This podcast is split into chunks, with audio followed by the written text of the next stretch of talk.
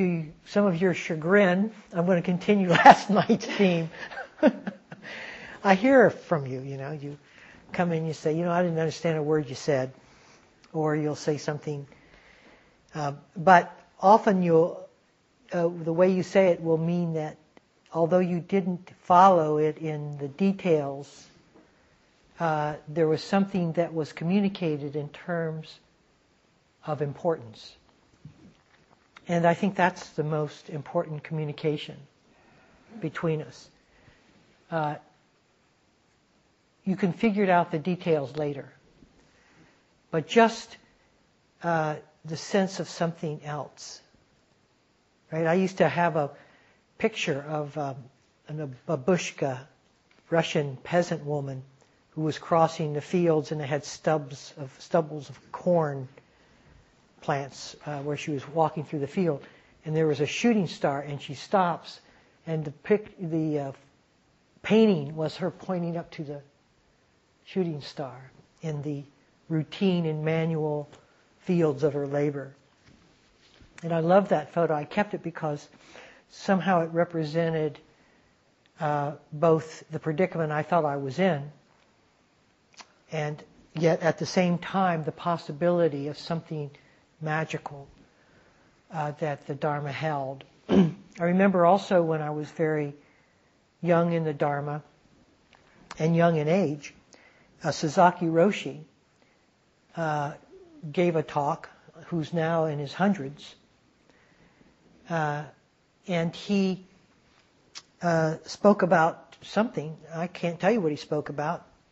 I was absolutely uh, enthralled and didn't understand a word. Not a word. So sometimes it's helpful, uh, not exclusively, to speak about things that matter but are not completely understood. But at the same time, we also want to get down to the pragmatics of our life and how to move this thing forward. The problem is if we stay just in the pragmatic nature of life, uh, we don't have any uh, impulse to move out of it. Uh, if you take on a particular self uh, appreciation or self um, adjustment perception, you can stay within the field of that self adjustment, self appreciation forever. I don't, I don't see necessarily that there's any impetus to move out of it. It's always moving forward. It's always getting easier, perhaps getting better, and perhaps getting lighter. But it's always in the same field, the same context, the same circumstances. And uh, I just, I just feel like somehow spirituality in our age has bogged down and been held in the grip of psychological interpretations and perhaps um, many of our teachers just haven't developed the depth necessary to bring us forward, to take us forward. And I think that's a sadness because I think the world now is in great need of advancement. So it doesn't, so if we just look at the state of affairs, uh, we just, we don't see much excitement here. We see a, a lot of um, what we expect to see. We wake up seeing what we expect to see. But let me take you uh, this way and that for a moment. if you happen to follow the shooting star beyond its path into the cosmos, I hope some of you were able to go to the IMAX Hubble presentation, the movie. I saw it twice. Loved it both times. Saw it once with Joseph, and uh, he loved it too. And it was it was just it takes you through the Hubble's eye into the cosmos. This wondrous uh, vacuum of space, and it takes you out literally trillions of years uh, to uh, the formation of star clusters and galaxies, and back in time, billions of years, to uh, the creation of what the universe looked like when it was very young. And the hypotheses that have come from the detailed uh, mapping of that early universe, in which 400,000 years after the Big Bang were the first, uh, or the, the, birth of stars, and then gal- and galaxies, and that there are still nurseries of of cosmic uh, winds and solar nebulae that bring forth and spawn stars in these incubators in the vastness of space. In fact, it's so mysterious that the cosmology series that I was listening to, the man says that the space is uh, expanding, that the space that we know is not static but expanding. It's not contracting but expanding. It has been since the earliest of times. But what is it expanding into? Because it is not expanding into space. There is no space that it's expanding into. It in fact is creating the space internally into which it expands. If that doesn't just take your breath away, it should. In fact, uh, Stephen Hawking's, who is just who has just written a book uh, called The Grand Design. He says, uh, because there is a law such as gravity, the universe can and will create itself from nothing.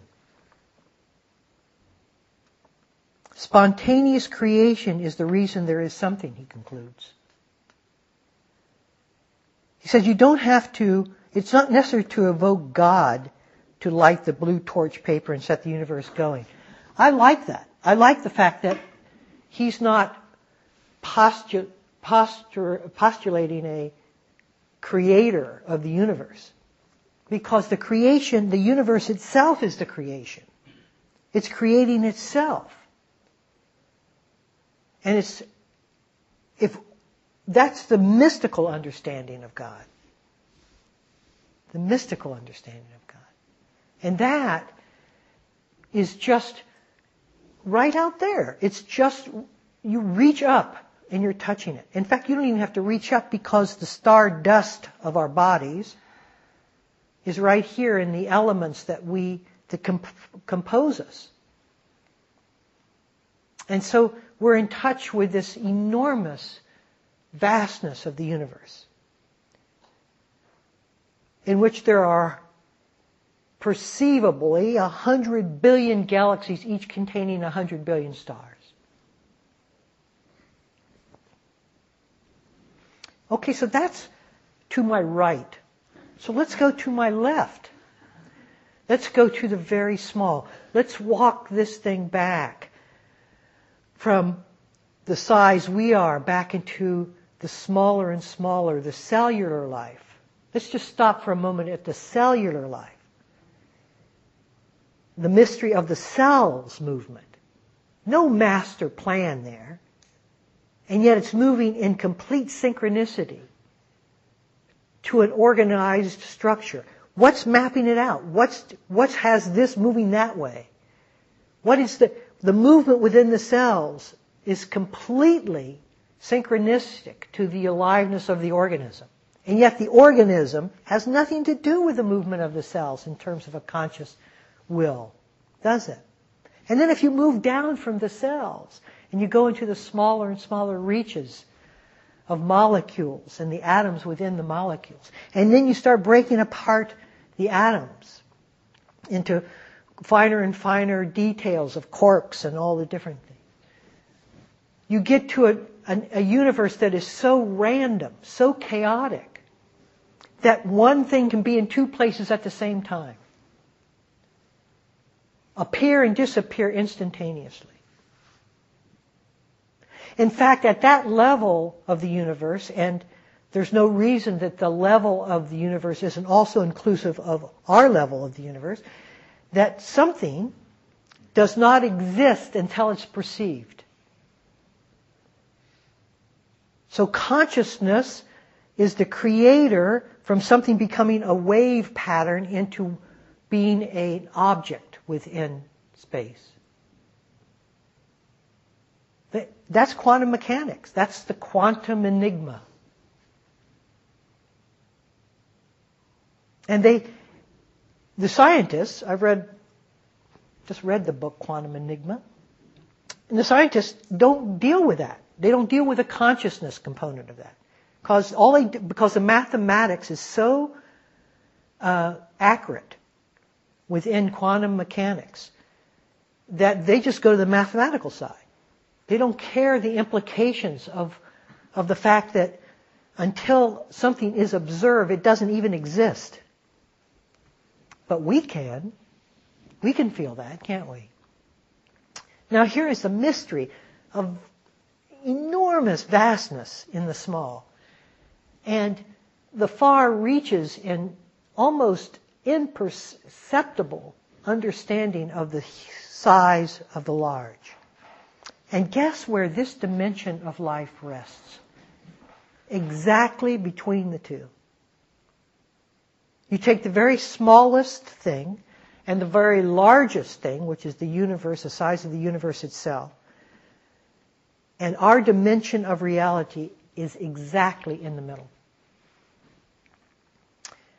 And what's in the middle? Mystery to the left, mystery to the right, and certainty in the middle. How was work today, dear? Oh, same old, same old.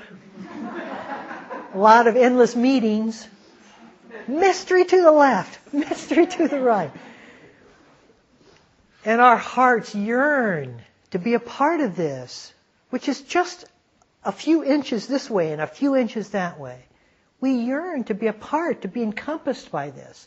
That's what this man represents to me. I hope he represents that to you. He embellished, he embodied the mystery. He was the mystery. Everything he said didn't come from the rational. It didn't come from certainty. It came from depth, but where did that come from? Everybody crowded around him like they were seeing the birth of a star or the quantum enigma. Here was a man who embodied both sides of the equation and yet was a very practical man himself. He had a list of rules for the monks. He behaved appropriately to the situation. And yet his mind was just untouchable, unreachable. Why is it that we give away that possibility for ourselves? Why is it that we just want to stay with the mundane, the typical, the normal? Just don't take me out of the certainty that I know. And we can spend a lifetime in that certainty, and most people do. Never budging one inch to the left or the right. It's too frightening to go. I don't even want to see the IMAX movie, someone says. It takes me too out there.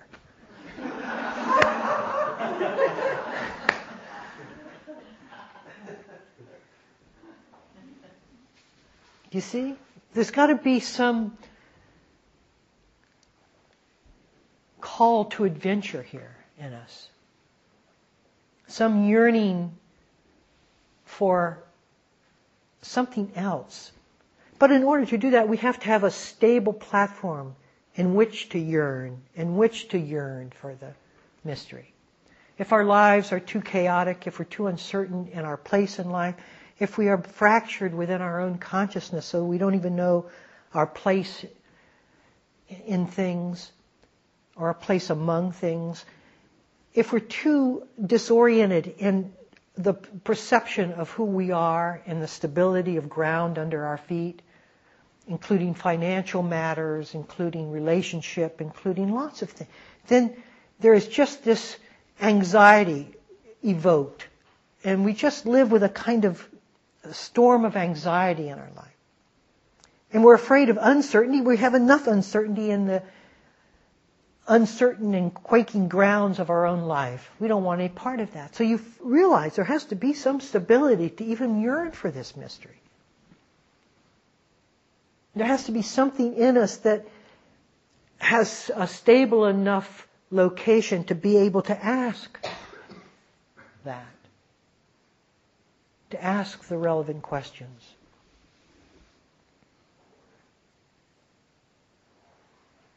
But once they begin to be asked, let us not answer them with certainty. You can't ask a question that's supposed to take us to the mystery from certainty. This is an unfixed uh, travel journey. But we want to fix it. We want to be assured that the next step we take has some certainty to it, just like the one we that preceded this one. And so we try to make our spiritual journey a, an extension of our life's journey up until our spiritual adventure began. We look for the details of our life to confirm our spiritual orientation. And as teachers, we're not very helpful in bringing out and invoking a new orientation to life, a new possibility. Many of us keep us very staid and predicted within the one we are already in, so that our orientation is looped back around to see only what we have come to recognize. And because the self is fulfilled from that sense of self-recognition, it stays right there very placidly, enjoying the work it's doing, thinking it's going somewhere, but just chasing its own tail. That's what I heard when I heard Sasaki Roshi speak about things I never even understood. not sure I would today. But he would get my attention just as he did then.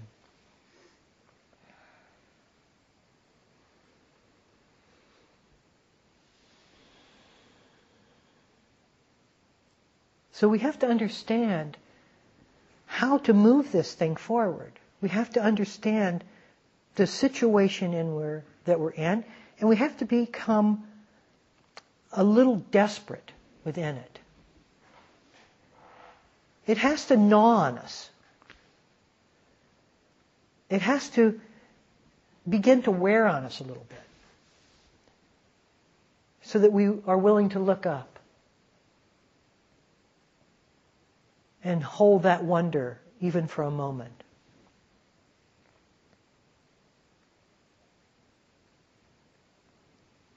And we have to recognize what is it that keeps us within the certainty of our own dimension. We have to realize how we work and promote certainty through the very ways that we evolve as a species. And I'd just like to spend some time talking about the adaptive response of the species because it's extraordinary how adaptive we are as a species.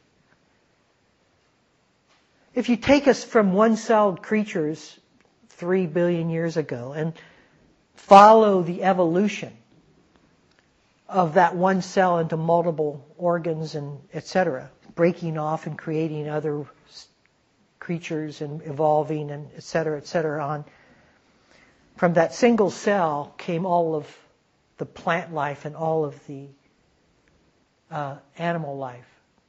All of it abounded from a single point in time when life began. One cell, once. Not a hundred t- times around the earth at some mystic, once. And the reason they know that is because everything that's alive genetically is connected to everything else. Grass has 50% of the genetic characteristics that we do, which shows the common heritage that we all share.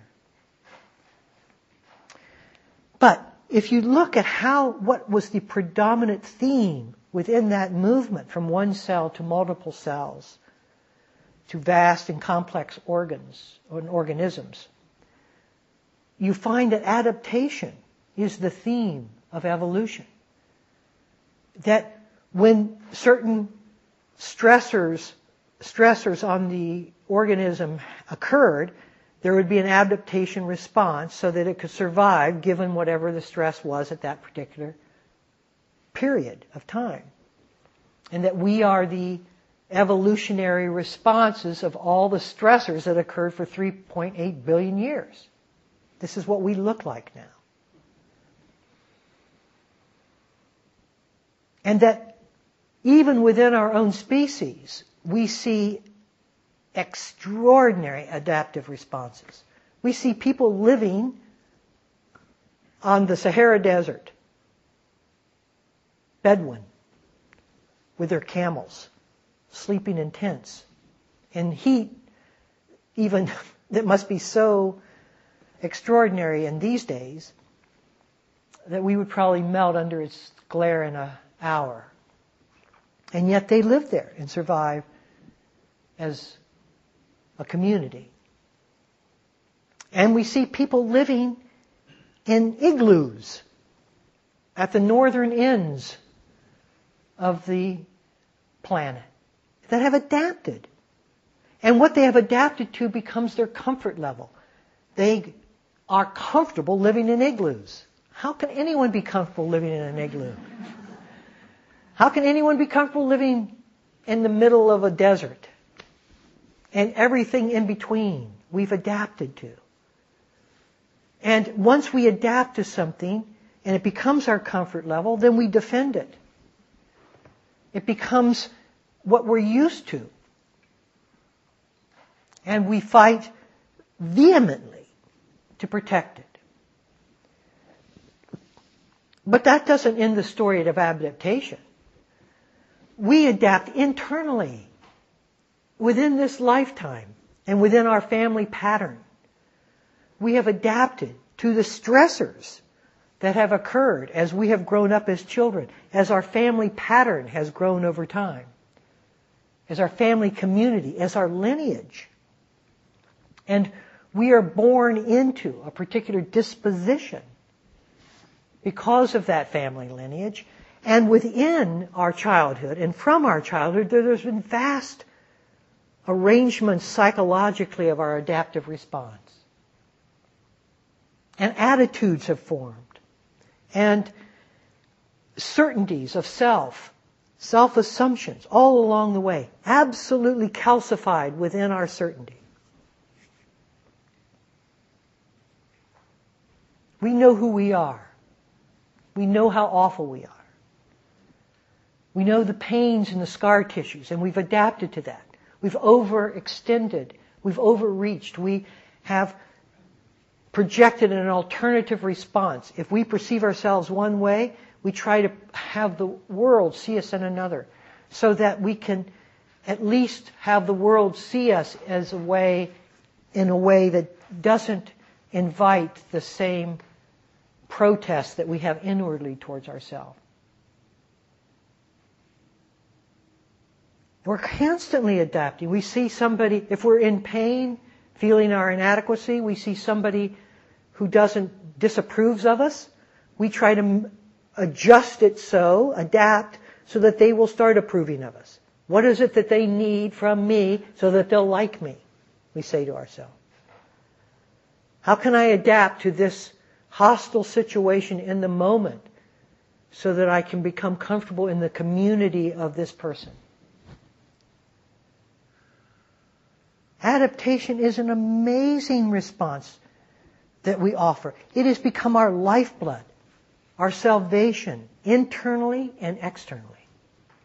And just as we will defend our comfort level if our continent or country is invaded, we will too if our internal world is threatened. And we have a whole set of reactive patterns that are meant to do just that, to scare off, to scare off the intruder from our territory. They're called defense mechanisms. And it's because we have adapted and actually are very comfortable within whatever patterns we have lived our life in. They may not be comfortable patterns, but at least they're certain They're patterns of certainty. And that makes them comfortable to us.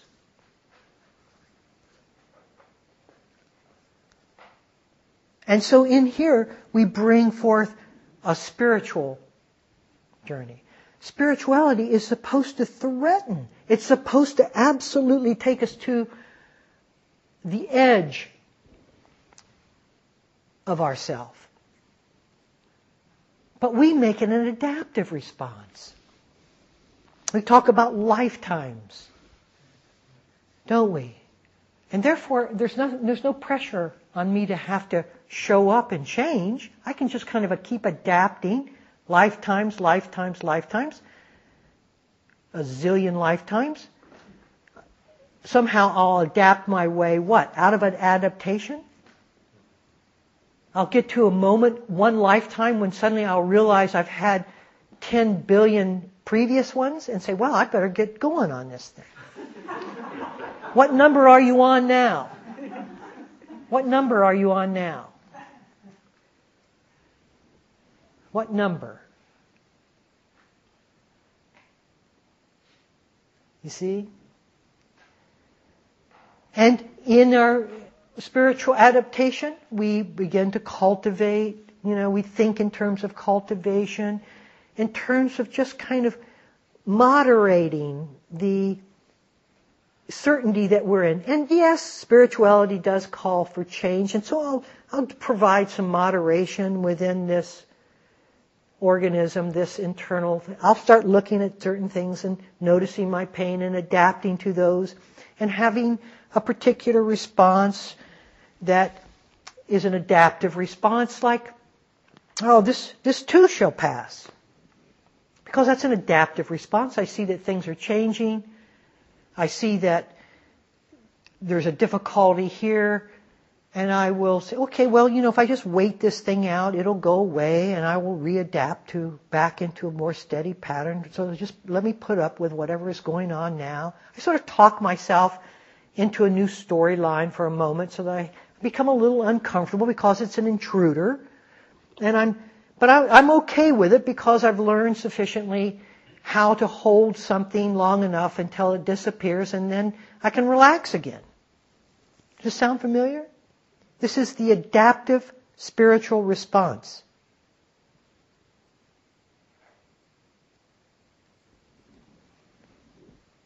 And I hope you hear the dead seriousness within it. Because it's about each one of us. It's about our lives. And unless we tune ourselves very fine tunedly to what we're, what we're doing to ourselves.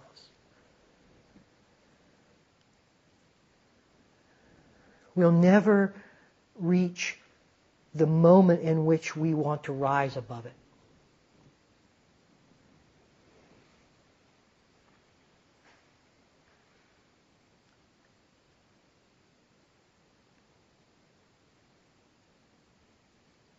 So our adaptive responses reinforces time. We just wait it out, basically. And most of us have become very proficient at waiting out whatever difficulty it is through. And it's a very, I mean, it's, it works. Within this particular dimension, between the vastness and the smallness, within this dimension, it works kind of adjusting, you know, just moving things around a little bit. But it doesn't take us to any immediacy, to any real change. If I'm suffering, I just apply the remedy. Just change my attitude. So, if I don't like the way things are, I make a decision to like the way things are. Then, that adjusted attitude I can relax. And I don't really like the way things are, but I know that that's what I'm supposed to like. So I'll, I'll try, okay, okay, I like the way things are, you know. Come on, Rodney, get on with it. You know, this, you gotta be with the th- way things, so we talk ourselves, the narrative talks ourselves into an adaptation response so that we can relax with it. And that's what most of us do most of the time, and we call that our spiritual journey. So I'm not asking for us to change it. I'm presenting another option.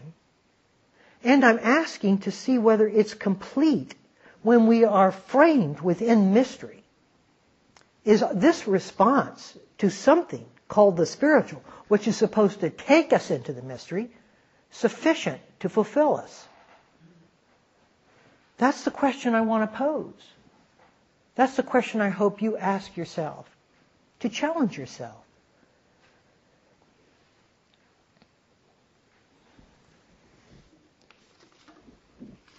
And the, the one thing that we notice when we do adapt is that we don't like really having to adapt because we have to change to adapt. And many of us don't like even the process of change. But when we're forced to have to change, when there's a loss or there's a uprooting or when we lose our job or some catastrophe happens, the way the mind adjusts to a new adaptation level is called grief. And grief is the response, and there are phases of grief, which are phases of the adaptation, of changing the adaptation response, creating a new storyline and a new narrative that I can become, after I say it enough to myself, it becomes the neurological pathway of choice, and then I can settle down with that because it now becomes a new adaptive response. So what does grief look like? First, there's a denial that I have to change any neurological pathway at all. I just see myself going this way. I see an event happening, so I'll go to the right and pretend it didn't happen or is not going to happen. And we're very good at that because if you don't believe that, look at the climate crisis. We are at the edge of a precipice. And we're strumming our guitar. That equivalent to the fiddle playing in Rome. And it's we have to see this thing. We have to see this. And uh, so the, I'm amazed at the denial, the level of denial in people around this issue and any real threatening issue. I'm just not going to adapt to it. I'm just not going to do it. If I close my eyes and pretend it won't be there. Now, us, we can't do that. Because once you start, once your uh, continuum is to come from unconscious to conscious, which is wherever you, whatever continuum you decide upon fits within that continuum. So make ourselves conscious. Then denial becomes uh, inexcusable. You just you can't do it for long. So that one falls away. But what comes in the next stage is anger. And we have a lot of that in this culture. Some of us aren't so good any longer at denying, or if we are, uh, we are also equally re- reactive in this next phase, which is it's getting in a little bit. The information is getting in with every scientist, reputable scientist in the world stating the same conclusion. It's getting in a little bit and it's making us tremendously angry. And I just, uh, I can't believe the level of divisiveness that uh, is now at play. The sides, the sides. I, it's most evident where we can see it the most uh, easily, and that's Congress. But it plays itself out. Congress is nothing more than a manifestation of the country's consciousness, and that is playing out at every level. And it's very, uh, very amazing to see that. So this is an adaptive response. This is this, and in stage three is that we try to find a compromise. Okay, let's. I'll tell you what. I'll drive a Prius. If I got to change, I can't stop my flying. Can't stop burning the fuels I love, but I'll get a Prius. Then everybody will look at me and say, "Wow, isn't he or she ecologically attuned?" Right? So we, we try to do little, small little things, small little things. We try to do that. And then the fourth, response to an adaptation is we get depressed and despairing. And this actually is, uh, we become disillusioned with the reality we've been in. And that's the potential now for the mystery to enter comes in the disillusionment. When we're disillusioned with the reality we're in, now take it away from the climate zone and put it into whatever is predicament you're in. When you have bottomed out, when a better word than despair is disillusionment. But disillusionment is good because we're dissolving an illusion. We're moving out of an illusion, a pretension, a belief that life will be okay, that we won't die, that put in the, fill in the phrase. And what happens though, that instead of letting that open up into the mystery, because now we don't have anywhere to go.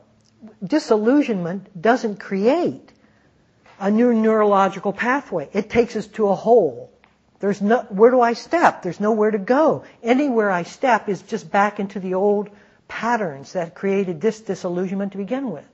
So if we see it at the depth of the understanding that we could see it, grief falls off into a hole of vastness.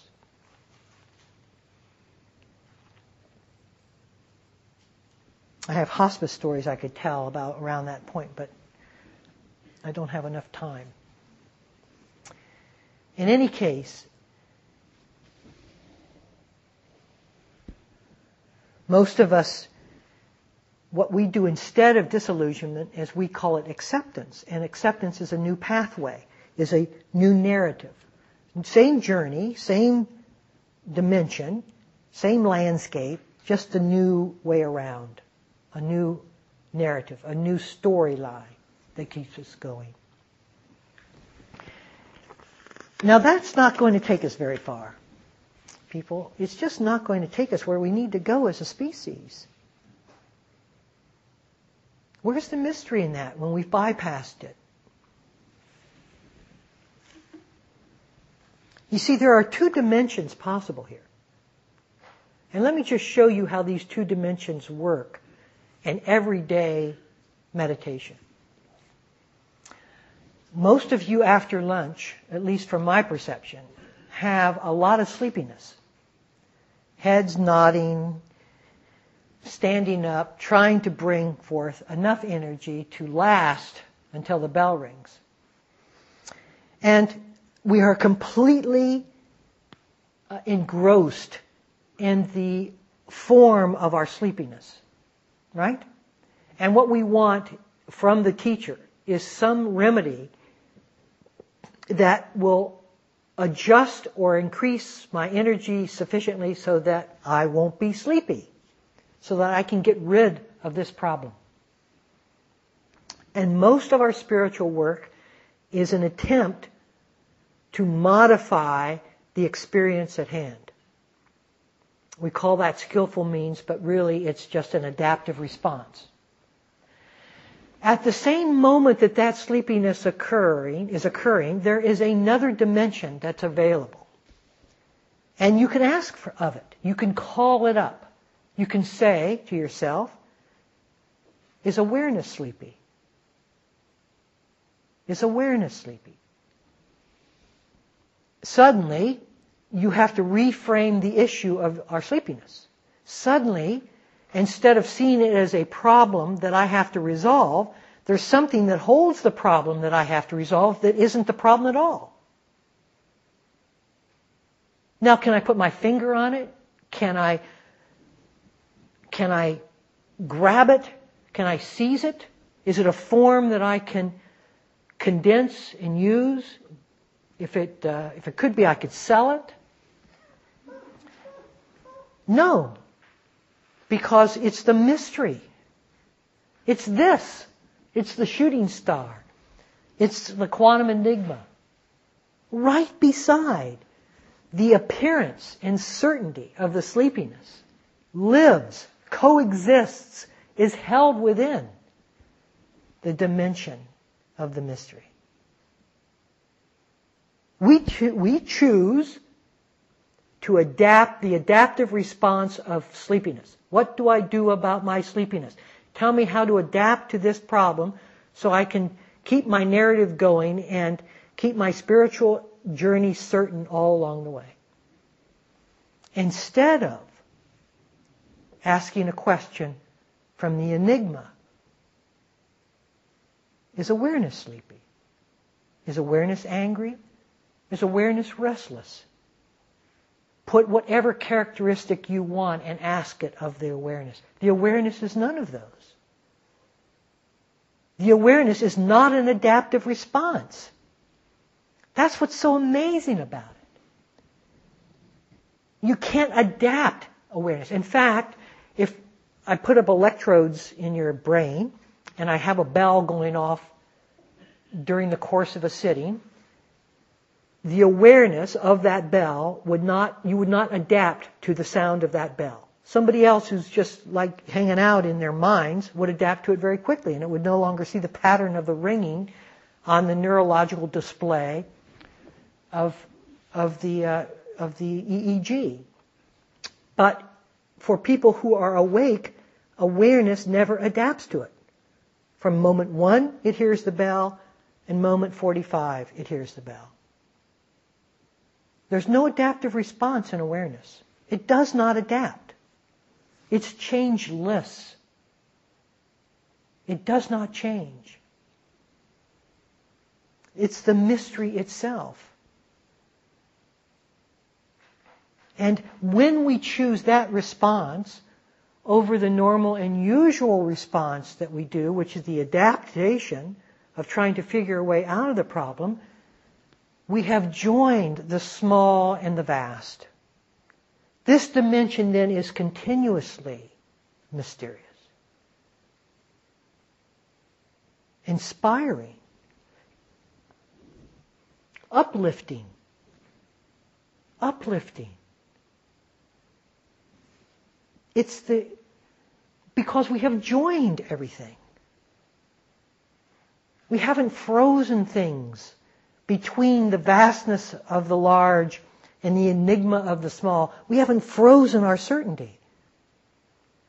And we have a choice moment after moment on which we can make that happen or not. And the mechanism for making it happen is very different than the mechanism for ad- that keeps us within the same dimension. The mechanism that keeps us within the same dimension is adaptation. The mechanism that allows us the full abiding mystery is surrender. Surrender is not an adaptive response. We can't adapt our way to awareness. All we can do is surrender completely to awareness. What do we surrender? we surrender our separation. We surrender our certainty. We surrender our control. I'm saying the same thing. We surrender our position. We surrender our fixation. And you can hear what comes in as we release more and more. This is what comes in.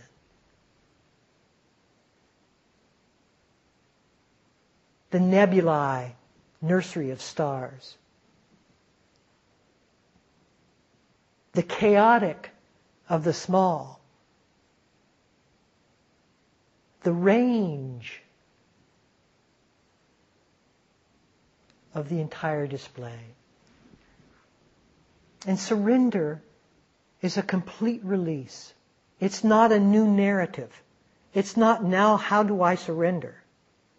It's a complete release from the narrative itself. It's a walking out of the narrative. A stepping out of the narrative. Of the trance that has kept us within the dimension of certainty. It is stepping out of that trance. Out of it. That is why I am talking ceaselessly to probably many of your annoyances about this one possibility we have together this week. Let's not forget what this is about. Even if we are working in an adaptive way, which I am not at all fault, faulting, because many of us need to work adaptively before we have the stability to be able or willing to surrender. But let's not forget what this journey is really about. Let's not forget what Suzuki Roshi was trying to communicate to me, and all I heard was mystery. Let's not forget what this man stands for behind me. If you want to check it out sometime, check out his mind and tell me how you can contain what he said.